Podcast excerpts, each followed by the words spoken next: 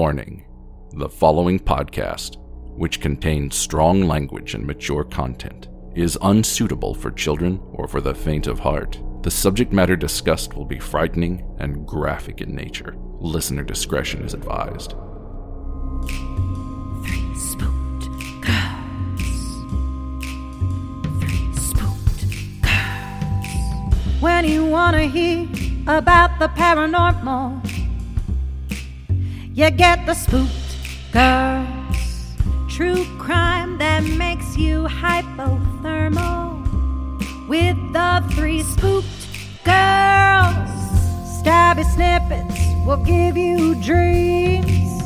Tara and Jessica will make you eyes great, along with the Spooked Girls. Bring on the slaughter, we on that haunted ground. The Three Spooked Girls.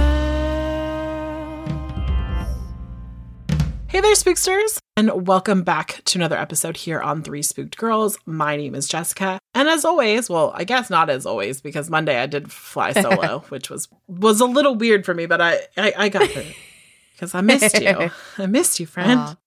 But I am joined by my favorite person on the planet, Tara. Hi, spooksters. Yeah, I appreciate you. We had a lot of fun. I'm so glad. It was so fucking hot, though, but it was great. It was great. I just have to say, like, Tara and them, they went to an amusement park, and I was so happy because Tara and I love roller coasters, but her kid, I swear her child was never going to forgive me for quote-unquote lying to her for years. Yeah. Because we were going on Space Mountain, and she, like, this little angel-faced child looks up at me and goes, "Aunt Jessica, is it going to be scary?" And I looked at her and was like, "No, it's not going to be scary," knowing full well that it could probably scare the shit out of her. Oh my god, yeah. And it was funny because that actually came up. Okay, we can say I was at a Six Flags, but it literally came up because the one we went. Have you been to the one I went to or no? No. Okay, so but, like, weird coincidence. Like, Tara's like, "We're going here," and like literally the day before, my cousins were there. I was like, "That's weird." So there's this ride. I can't remember what it's called. It's like, basically, you're on a train, whatever, but it's like, it's an indoor track, like Space Mountain, but it's like pitch black, and it was hot in there. Oh no. After that, Bug was like, "This was just like Space Mountain." I remember going on that with Aunt Jessica. I want to say, somehow this little, because I think Bug was like 8, maybe 9 at the time. And yeah, she was like, "I want to ride with you." I was so happy when she was like, "I want to ride with your ex," because like I was like, you two are scaredy cats together. Right. We go on Space Mountain and I'm like, "It's fine. It's fine. It's totally fine." And she's like, "No, it's not. It's going to be dark." I'm like, "But it's fun because you're going to see all these stars." If you've never been on Space Mountain before, like when you first start, like you go up this tunnel and you kind of like look like you're going to do hyperspace, but you got to go slow a little. Like at some point you go slow. And then it started going fast, and these little nails just started digging. Like, she had one hand on me in my hand, and the other, like, the hand that was in the bar. And then I had my arm around her, and so she was, like, clawing in my arm. And then, like, at the end of Space Mountain, you get this, like, picture, and she is just, like, full body turned into me and just screaming. And my dumb ass is like, "Hi, I'm so happy, happy face." It was great. It was a great picture. I was very happy. Oh my god, amazing! But then when we went to go on it again, my ex was like, "I don't want to go," and Ava's like, "I'm gonna stay with him." I mean, sorry, Bug said she was gonna be like, "I'm gonna stay with him," and I was like, "You rock it, kid." Oh my god! But I'm glad now she likes amusement parks. Oh my god, yeah. We were so okay. You guys are just gonna all get an update, and that's just what's gonna happen first. But we were so impressed because literally she like just said like she's the biggest scaredy cat, but she went on every single ride except one, and that was just because like we had just got off another big one and she was like, "All right, cool, I'm gonna do my break now," and me and her went on like a log ride Well, Shannon went on the other thing. I will say that, like, I think she trusts Shannon more than me when it comes to this kind of shit. Oh, yeah. Because Shannon had never, like, steered her wrong. Mm-hmm. This is not the first time in Bug's life I have steered her wrong. Tara and I went to the zoo when she was, like, 6, I want to say. Maybe 7. Yeah. And she was like, I want to ride this ride. And I was like, okay. And she's like, do you think it's going to be scary? And I was like, no, because honest to God, I didn't think it was going to be scary. And it's one of those that, like, spins around, like, you sit in a car and then it just goes in a circle, but kind of, like, up and down. Like, think carnival ride. Like, this is what this is. And she starts going, and Bug is like, first time around, it's kind of slow. So she's like, okay. And the faster it goes, the bigger her eyes get. And then at some point, she's just curled into the car. And Tara and I, the assholes, sitting there trying so hard to not laugh in front of her. Oh, my God. Yeah. It was hard. I can see how parenting is hard, just like not laughing at your kids sometimes. Oh, my God. The hardest. But yeah, her favorite rides were the Batman ride, the Batman roller coaster, the one where your feet hang, and then the Joker one, which I was shocked, but those were 2 thrill rides, according to Six Flags. It's like, you know, like the top tier ones. So I was like, she's grown up. I'm so proud of her. I actually, like, as far as amusement parks in California, obviously I love Disneyland and all Disney themed ones. Yes. Our Six Flags, there's like one ride I really like, which is the big purple one, whatever that one is. I don't remember. And I will not ride the Kong because that shit, like, always gets stuck, and I'm not doing it. But I like Great America. So if, like, you're from the Bay, like, or Northern California, I don't know. Have you been to Great America? It's in, like, the South Bay, like, in Santa Clara. It's actually right next to it's next to the newish football stadium. No, I don't think I have, actually. About the time that, like, Top Gun came out, they put in a ride, and they called it Top Gun, and then they lost their licensing to call it Top Gun, so they called it Top Flight. It's like one of those, like, your feet dangle, and I love that. Mm-hmm. I just don't like the initial drop, which is where the fuck the camera is. Oh, of course. So I'm always like, in the picture, but I, like, every other second I'm, like, laughing. I don't really like the drops, which I get is part of roller coasters, but okay. We've wasted 7 minutes. We should probably talk about our episode. Yeah. I'd rather talk about roller coasters than what we have to talk about today. Go to Patreon. We'll do that for the all-tier episode. We'll just talk about our favorite roller coasters. They're like, no.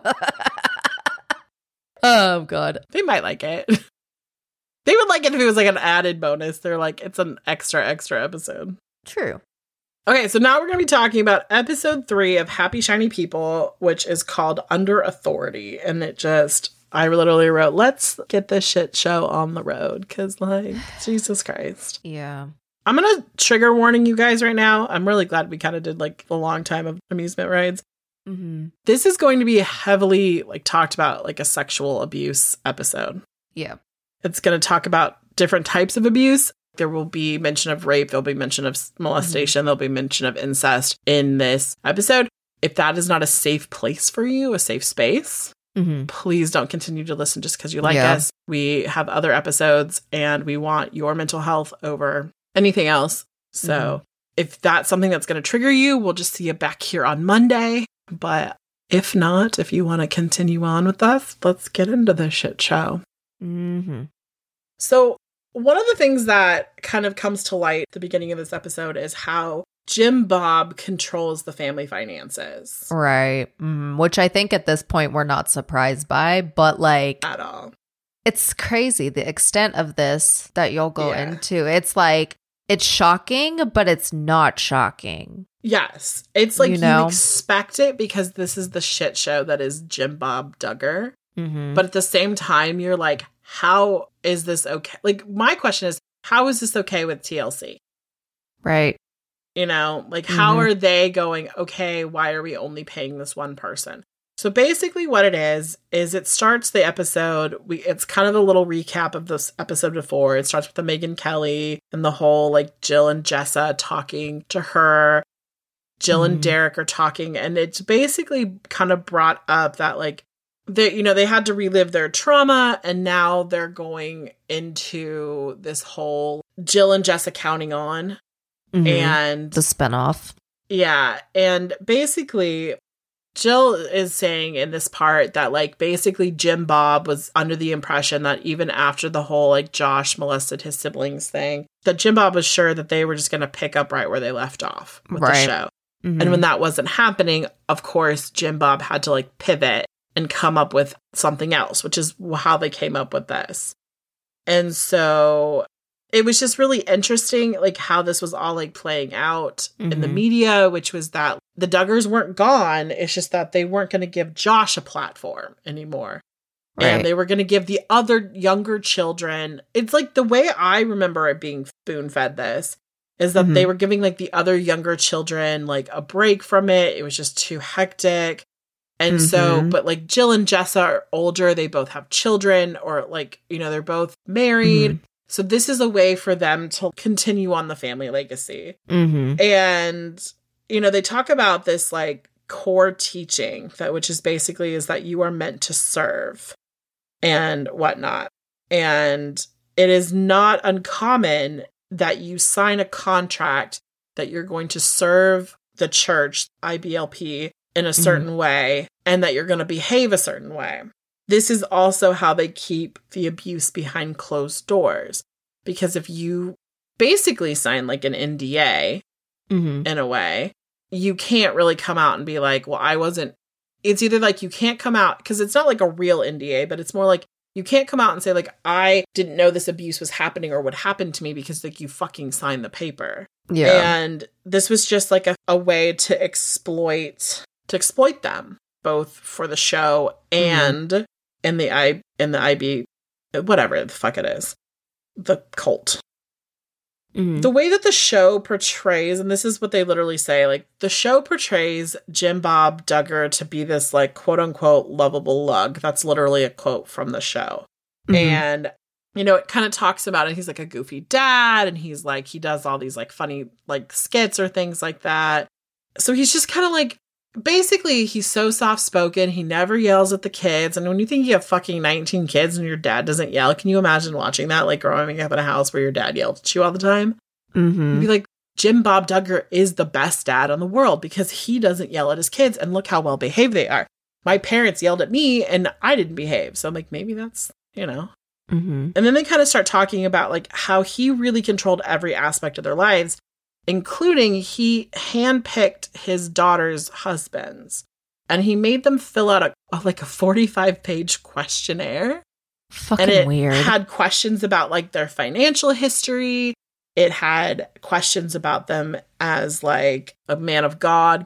And then Derek kind of shares, like, how he became Jill's husband. The path to it was that he was getting ready to go on a missions trip to Nepal. And he wanted somebody in the church who, because I guess he lived in the area, but he didn't know the Duggars. Right. And he just was like, I'm getting ready to go, but I really want this really powerful man of God to be able to, like, pray over me, be like my prayer buddy.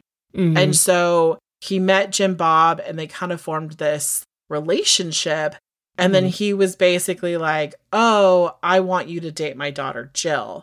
And I guess Jill was at the point in her age where she needed to start, like, being courted. So other people were going to, like, set her up on a date. So Jim Bob swooped in there really quickly to, like, you know, get it. So because of that, Derek eventually, like, meets her, goes on a date with her. I'm sure Jim Bob was right the fuck there. Real. And then he officially courts her. And something that I wrote down is that literally what they say is the father is responsible for the purity of the daughter up to marriage. And so the whole point of courtship is to preserve the sexual purity and control the woman's actions. That's so gross. Yeah. So, you know, this is what's happening to Jill, is her father has handpicked Derek, which I think Jill loves Derek. Like, I don't think they're, like, in a marriage where she doesn't like her husband. He does seem to really care about her. I don't really know anything, but I should say what we see. It doesn't really seem like she's like, oh, I don't want to be. But then again, she's been on reality TV since she was very young, so we don't really. I don't really know. Yeah. But yeah, he's there with her is what you were getting at. Yeah. Then they're engaged, they're getting married, and Jill basically says, like, the day before she's getting married. So, like, think back, like, to the day before you get married. It's a hustle and bustle, especially, like, this production that they were putting on for, like, Derek and hers wedding. And she said that she was, like, running through the kitchen to do something, and somebody flagged her down and was like, can you sign this? And she thought she was signing, like, a behavioral thing. She didn't understand what she was signing. And she signed it. And really what she was signing was a 5-year commitment to do the show. Mm. And that meant that their lives were now on camera. And if you watch the show, which I did not, the only reason I know this is because it was on this show. I guess Anna gave birth to their child, one on the toilet and two on TV. Apparently. I mean, the whole, like, being filmed during the birth thing is not what's weird to me in this, because they did that on Sister Wives. Like, obviously it was filmed, you know? Like, yeah. That's part of the thing with these kind of shows. But the fact she was on the fucking toilet, I'm like... I was so, like, what the fuck is happening? I was just like, you couldn't get... Like, shouldn't you have gotten in the tub or something? Like, why are you on the toilet? Why are you basically, like, shitting your kid out, basically? Like... Maybe she had to poop. I don't know. As well.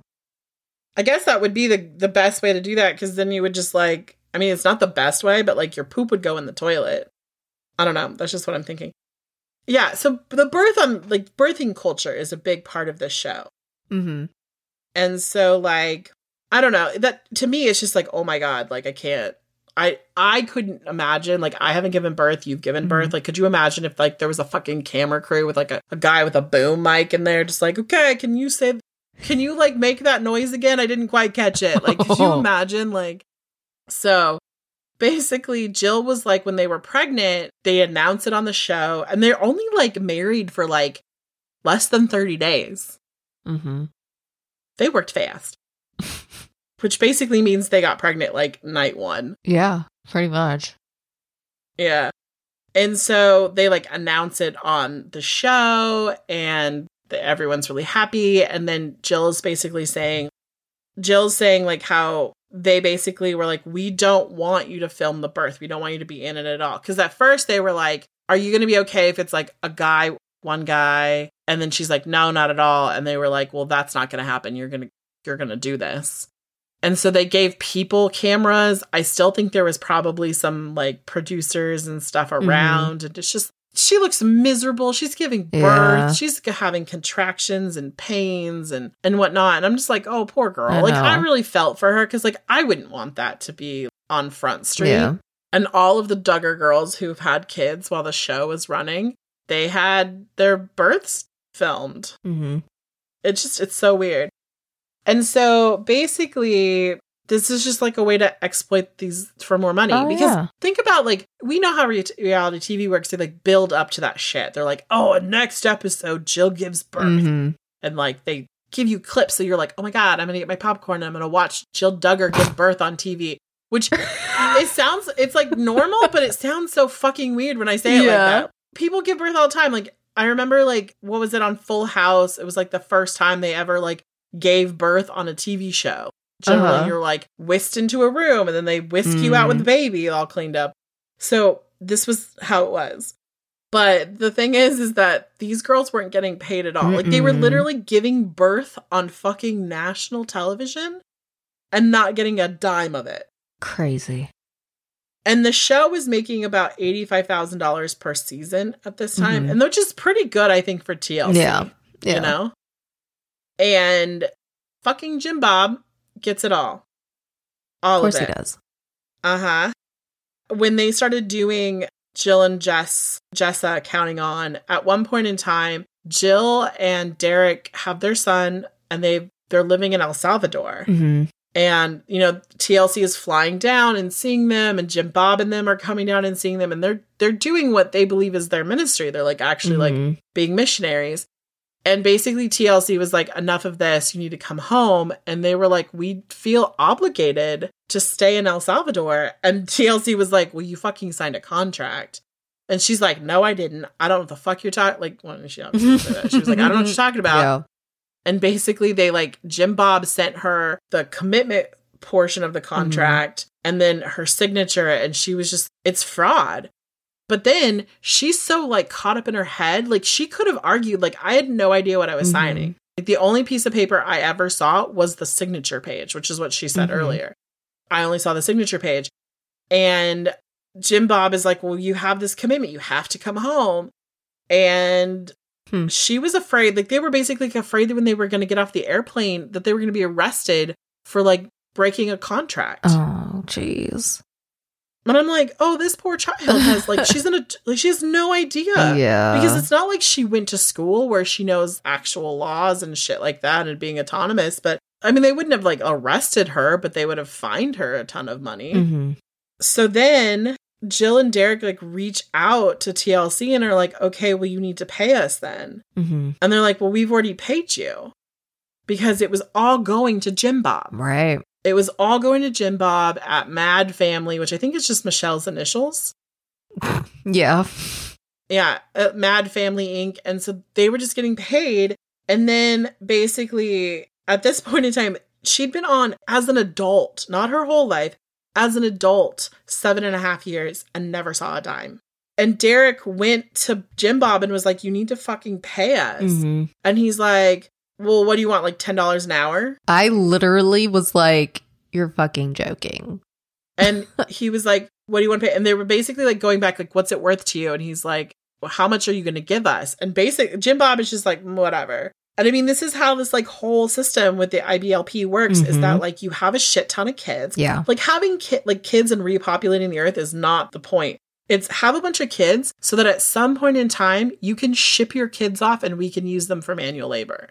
Yep. For free. Mm-hmm. Because we're going to disguise it in these training centers and exploit your children. Mm-hmm. This abuse of child labor laws in America are pretty fucking strict. Like we have like pretty fucking strict child labor laws. But how they get around this is that it's considered volunteer work. It's considered ministry. It's considered education. It's considered training. And so kids do all of the work. Like you'll watch the videos and like that they show. And it's just like all of these young kids picking up the things. So there's all these different training centers around the United States. And there was like a list of them. And I kept seeing like, I saw Excel and then advanced Excel. And I was like, oh my God, they teach them how to use Excel. I was wrong. No. It's an acronym. And I was like, oh. Damn it. They have something called ALERT, which is their paramilitary group. Oh my God, scary. And it's only young men. Scary. Right?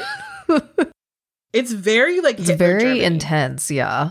Yeah, like kids march and they're like run drills and shit. And so basically you go to the, like as a kid, you're shipped off to these different training centers because of what like a leader sees. Bill Gothard or Jim Bob sees like, oh, you have this really great quality. If they thought you'd be really good in the military, they'd send you to the ALERT program. And this is because this was something I couldn't remember this. Jill and Jessa, when they were on Counting On, they were midwives. Mm-hmm.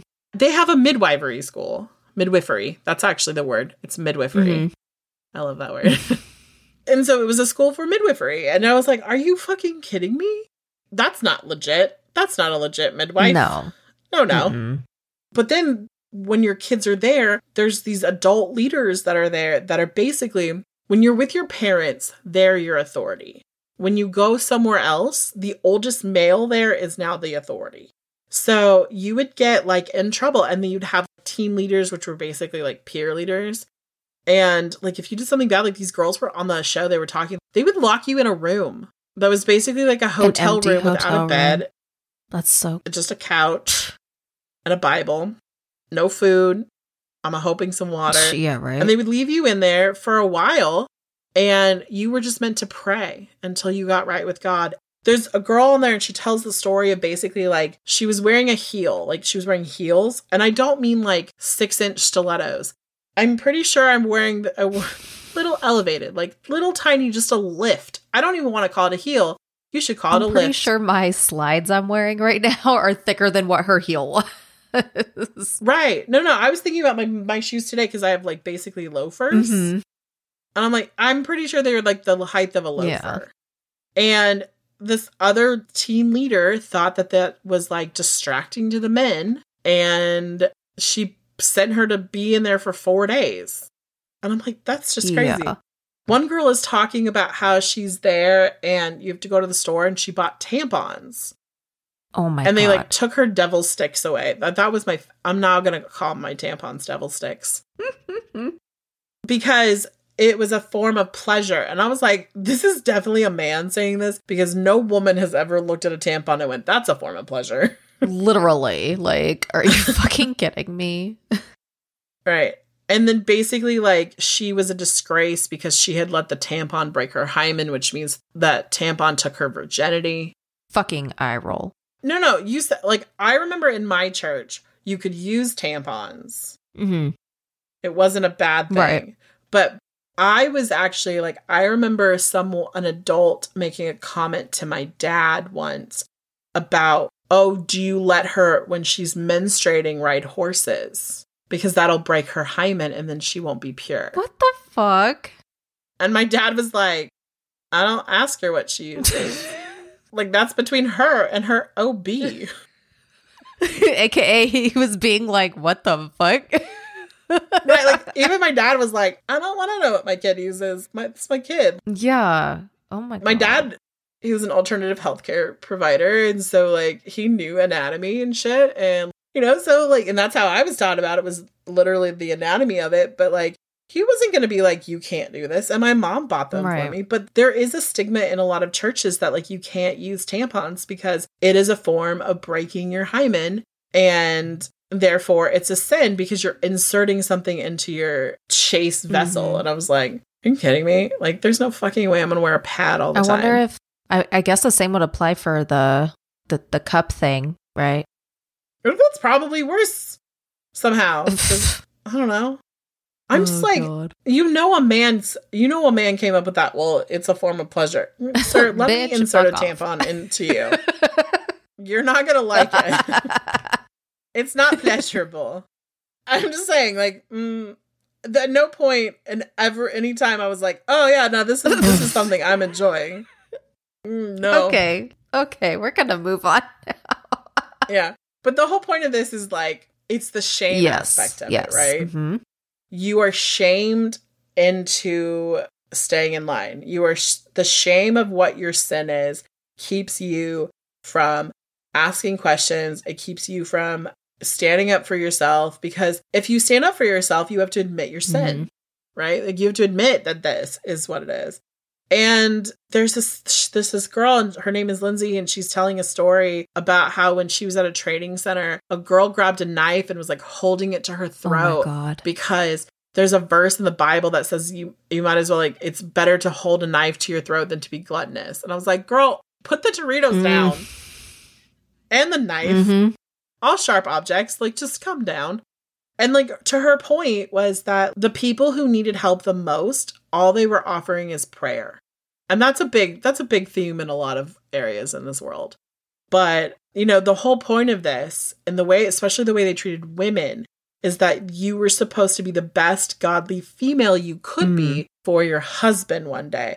And that also meant being thin. That meant being fit. That meant being pure. Mm-hmm. So, and it's all brainwashed. And it was all being brainwashed by Bill. And then we kind of get into, this is where we take a turn into Bill Gothard land.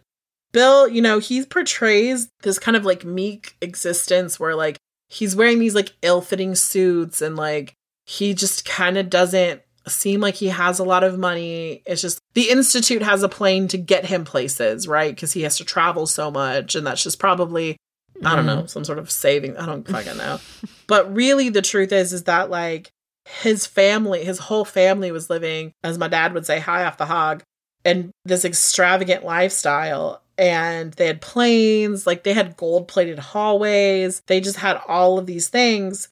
And a lot of it is that the way that they made money from, like, these seminars, these conferences. You pay to send your kids to these trainings. The homeschool shit wasn't cheap. Right. Mm-hmm. You were, like, paying through the nose for all this shit. Like, people were going broke to do this, to live this lifestyle, which is a whole other thing is like, in Christianity, it's God rewards suffering. And this is how you're suffering, is that you might not be able to, like, afford name brand food this month because you have to pay for this conference. Bill Gothard also had this way where he was like, I really want to be politically minded. So he would get in with people. He was like Mike Huckabee, Sarah Palin. David Green, who is the owner of Hobby Lobby, is one of the biggest contributors into like their kind of like election funds, how they like help certain people get elected. Mm-hmm. And David Green owns the Hobby Lobby. If you go in there, they're playing worship music most of the time without the lyrics because I grew up in a church and know all the words songs. And like, I have a hard time because Hobby Lobby has cute shit and it's affordable, but it's like, I also know that they like don't treat women right and stuff. So like, I have a hard time. Like I literally like in my bedroom right there is a picture about a Hobby Lobby because I love Highland cows and they had them in surplus. Yeah, no kidding. My house is very Highland cow. Yes.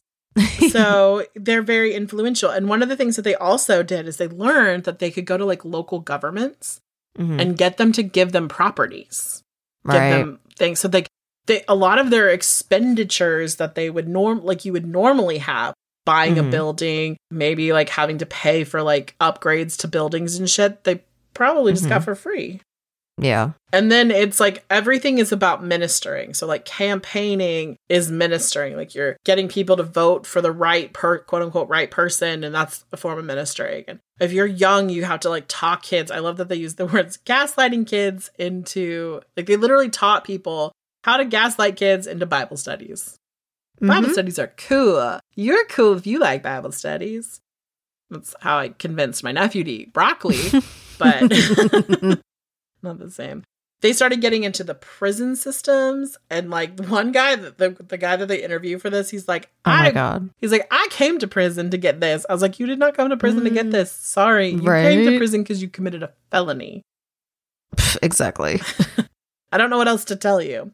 They started getting into the military. They started getting into the police. They have a program called the Police Dynamic Institute. So I'm assuming that they like get law enforcement agents to go to this and like they teach them these, I guess. Godly, which sucks because you can totally see why like some law, like if you've gone to this, you'd be like, wow, these people don't respect women. Right. And so, you know, and I get like if you're feeling vulnerable and you don't know who you are as a person, being told, like, especially, like, if you don't feel important, right? And, like, I could see a guy, and I'm saying men because men are highly revered in this culture. And I could feel, like, I could see where a man who was, like, not feeling important, he didn't feel good about himself. He hears that in this community, in this world, you being a dude automatically makes you superior. You just automatically elevated. And then if you're hardworking, you're willing to be a yes man, you're willing to go with the flow, you're elevated. And someone's going to find you a wife because that's their godly duty is to bear your children. If you don't have the self-esteem, this is how you get caught up in that. Right. And it's just, yeah. And this is like the way that they used 19 Kids and Counting was another form of like recruitment to this church. Oh, 100%. Because like, if you're sitting there and you're frustrated and you're looking at like the fucking Duggars and they're like 19 perfect angel baby children and they're not talking back, they're not causing problems. I remember one episode they showed like, I think Josie, who's the littlest one, like having a meltdown and like throwing a tantrum. And Michelle was just like, we're gonna just work through this and God's gonna, and it's like, I could see, like, if you were a struggling parent, you're like, I want that for my kids. I want them all to look happy and functioning and loving one another.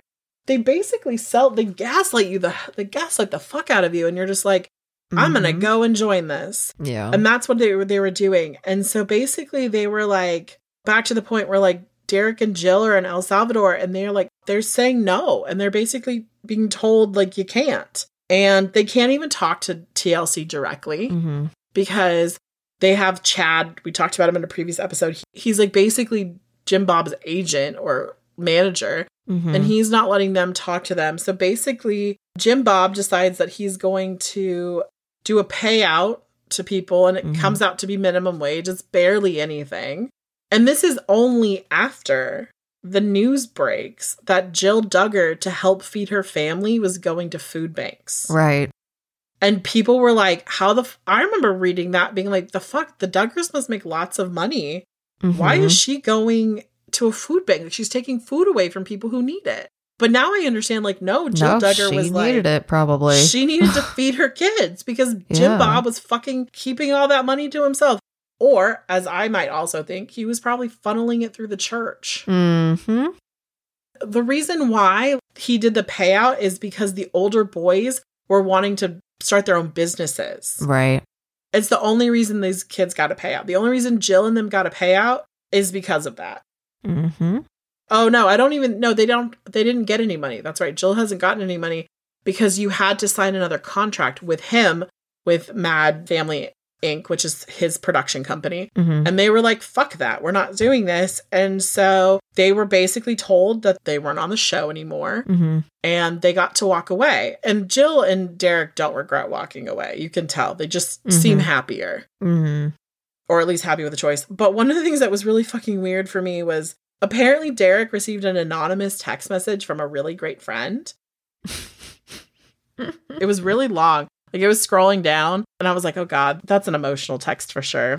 Every text message I have that long is definitely something that I've written, rewritten, sent to Tara. Should I say this? Yeah. But one part I captured, because I happened to, like, because when I watch these shows, I make notes, and so I pause a lot.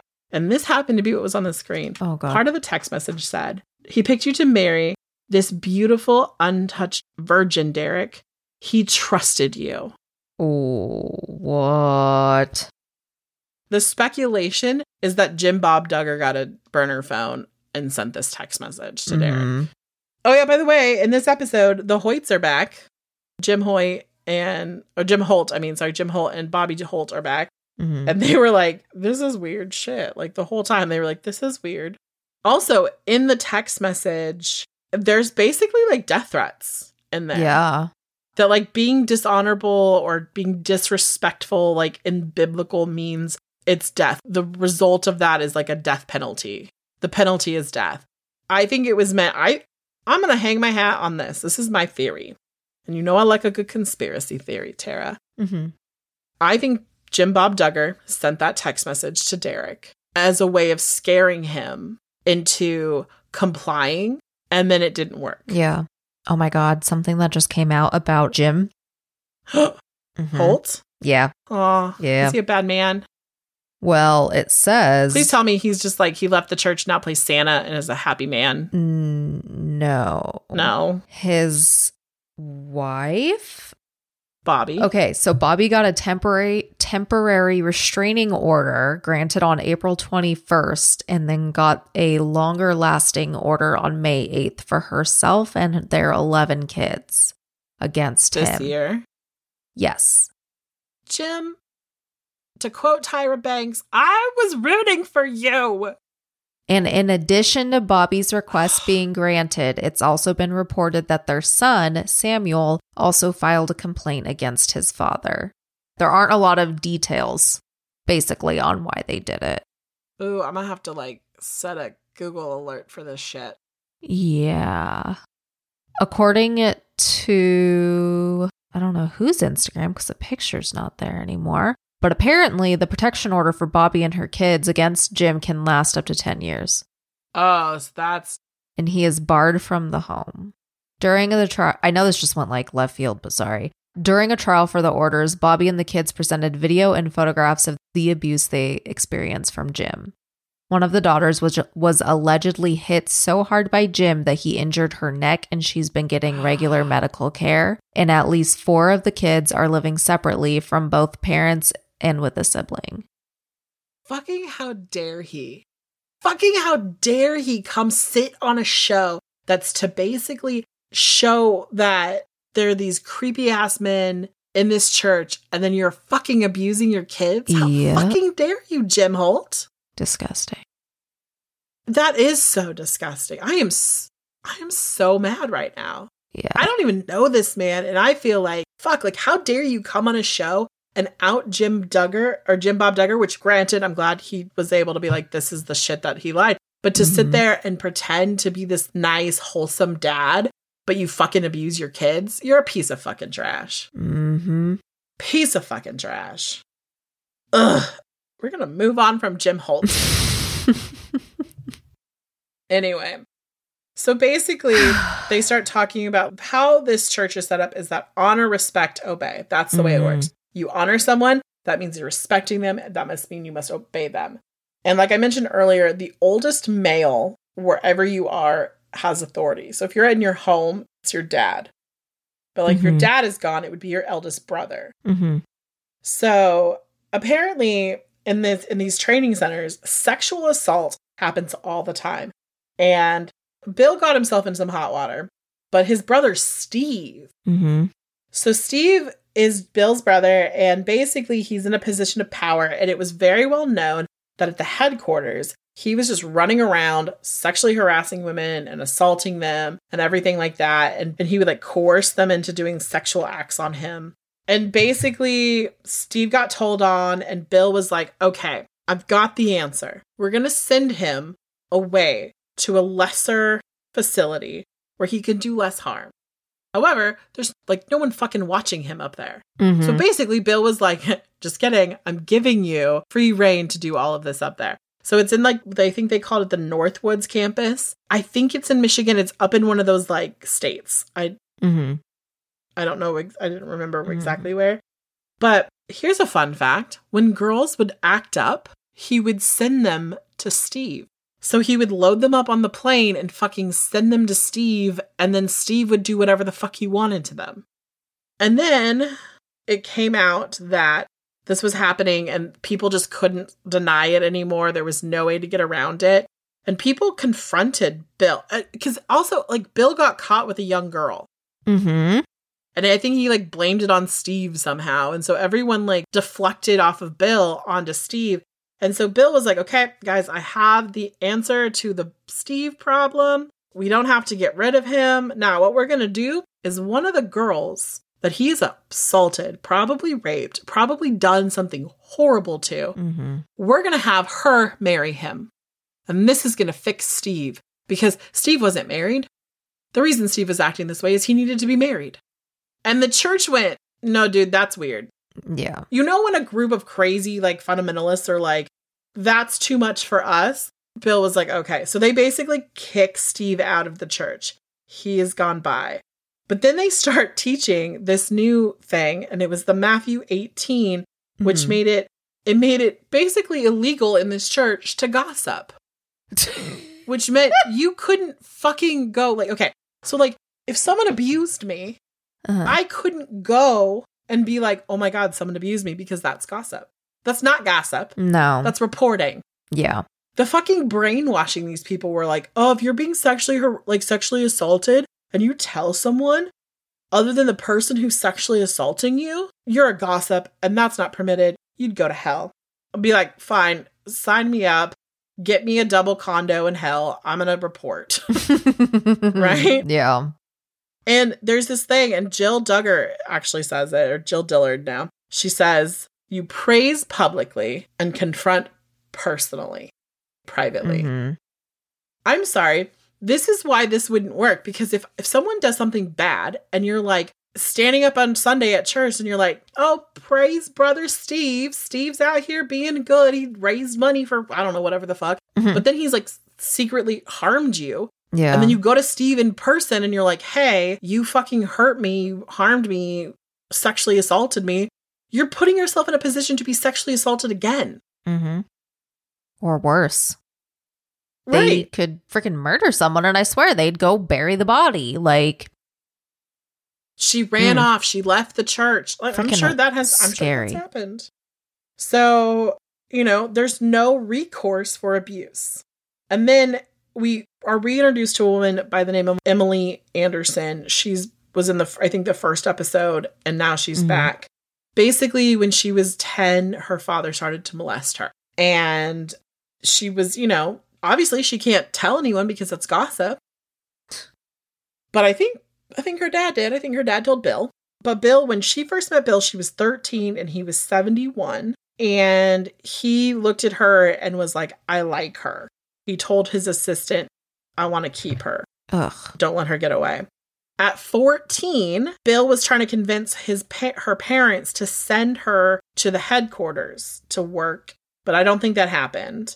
Then they kind of introduced you to this thing called the Journey to the Heart. which is so gross. So basically what it is like if you're hand selected by Bill himself, you get put into this 10-week, it was either 10-day or 10-week retreat type situation where at least one time during all of this, you would have a one-on-one with Bill and he would basically interview you. And Derek hit it on the fucking head when he said this. He's like, basically, he's asking all these questions. He's learning what your, like, your triggers are. He's learning what, like, your vulnerabilities are. Mm-hmm. And he knows how to exploit them. And I was like, well, that's very profound. Like, that's what's happening. And then Lindsay, she's the girl with the pink hair, if you're watching. Mm-hmm. She comes back. She was 18, and she went to the Journey to the Heart. And Bill took quite a liking to her that he suggested that she go work at headquarters, which apparently if you're a woman and you're being said like, oh, you should go to headquarters, this is like the biggest honor you can have. Mm-hmm. And it's really this part, like they kind of like tangent off a little bit sometimes. And like this one chick, she's like purple hair. She was like, yeah, he reminds me of this. They're talking about Bill, that he has the snake eyes from the snake from Jungle Book. Like he would just like hypnotize you. Mm-hmm. And I was like, oh, yeah, because I think there's like that like video out there online where his eyes are all glossy and he looks like demon possessed. But like that's how he was. So people were drawn to him. People just listened to him. And one of his fundamental teachings is that you're supposed to repopulate the earth. You're supposed to have large families. You're supposed to do this in the name of God. But Bill never marries. Mm-hmm. He never marries and he never. And so, but he's the one telling people like, this is how you have children. This is how you raise children, but he's never raised children. And Lindsay is talking about how like they would all go on these like van, like they'd be going places and Bill would go with them and they'd be in the van. And all these girls were under the age of 18 and he would like pet them. You know, he'd like play with their hair, rub their shoulders, put their hands on their his hand on their thighs, up their skirt. Like, the way she said it was so, like, this is how life is. And I was like, oh, no. And as someone who's been abused, I'm like, no, that's not okay. Right. Mm-hmm. And then the documentary goes back to Emily, and now she's 18, and she goes to headquarters. And basically, Bill tells her dad, she wants to come here. Basically manipulates him into sending her to him. But then Bill tells Emily that he's the new authority over her, that her father no longer is. And he asked them if they were virgins. And Lindsay's talking about they would like pray sometimes together. Mm-hmm. And they had the 6-inch rule, which, you know, in my church, they said, leave room for the Holy Spirit. I remember one time someone said that. And my friend was like, the Holy Spirit's a ghost. He can fit anywhere. And I was like, that's great. Touche. And so they would ask him, like, are you a virgin? And then they were like praying. And she's like, because apparently, like, if you get down on your knees and pray, that's, like, an elevated sense of prayer. And so they were doing that, and, like, she was, like, holding her hands out in front of her, like, think like a little kid praying at bedtime. And, like, Bill reached over and, like, grabbed her hand and was, like, rubbing it, and, like, rubbing her shoulders and, like, her thighs. Like, can you just imagine, like, this old gross? No, I'm sorry. I don't want. No, don't go there. Moving on. Okay. So, basically, with Emily, he tells her, like, your dad no longer, you belong to me now. Your dad doesn't love you. I love you. I'm going to take care of you.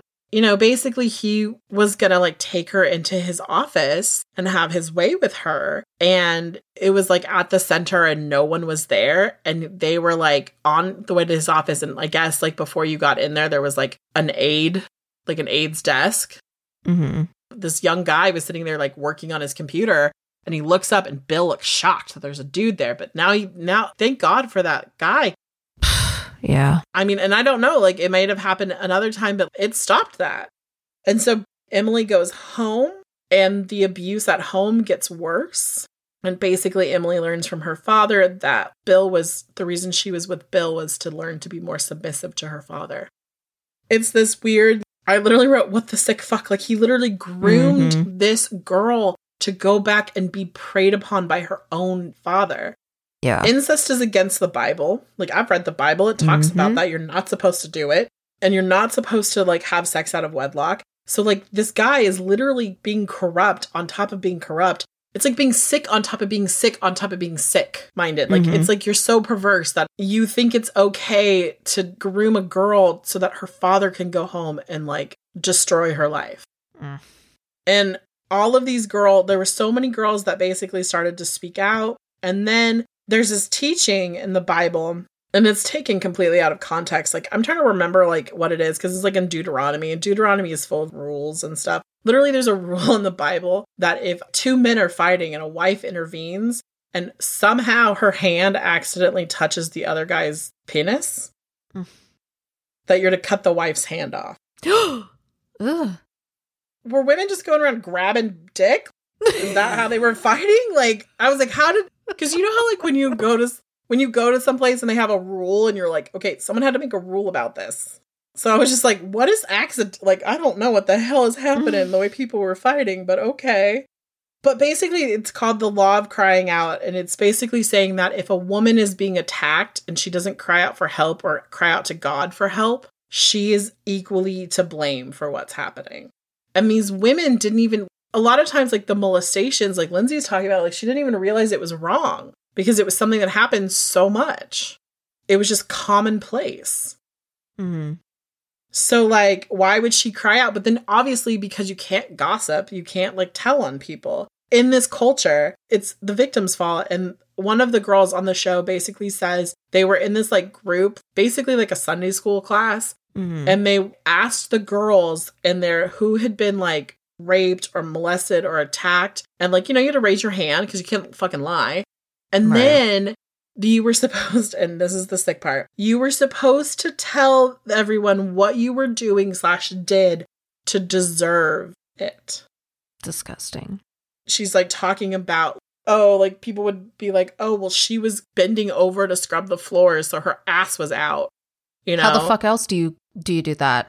Apparently with your ass very clenched, standing upright, like a box with a big Swiffer. I don't even know if you could use that because, you know, who knows? Jesus Christ. Fucking horrible. Right. All that her arms were moving, you know. Oh. And Michelle Duggar kind of comes on to talk about, like, because remember, she was a gymnast / cheerleader. Mm-hmm. She brings up this thing called defrauding, which is basically stirring up feelings that you cannot righteously fulfill. Meaning that girls who walk around and do cheerleading or dancing are making men horny, and because they can't marry all of them and fuck them, they're sinning. The Bible also says in it that, like, if your eyes cause you to sin, you're supposed to gouge them out. Why do no one in this church, like, bring that up? Why is that not a thing? I have no idea. I just want to tangent this. I saw this on TikTok the other day. I may have sent it to you. Mm-hmm. Basically, it's on the front of the shorts. It has a Bible verse, but on the back of it, it talks about the gouging out of eyes. So basically on the ass. So if you're like staring at someone's butt and you're basically reading that, like, if this is causing you to sin, you should gouge your eyes out. I was like, that is the most touche pair of shorts I have ever encountered. You did not send me that. Oh my God. I'll have to find it and send it to you. I probably sent it to Rags, but I'll send it to you.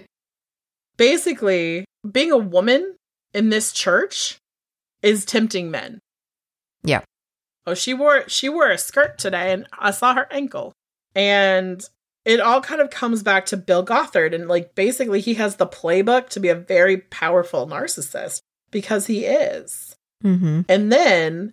the downfall of Bill Gothard is this. There's a website, I believe it's called, I think it's .org, Recovering Grace.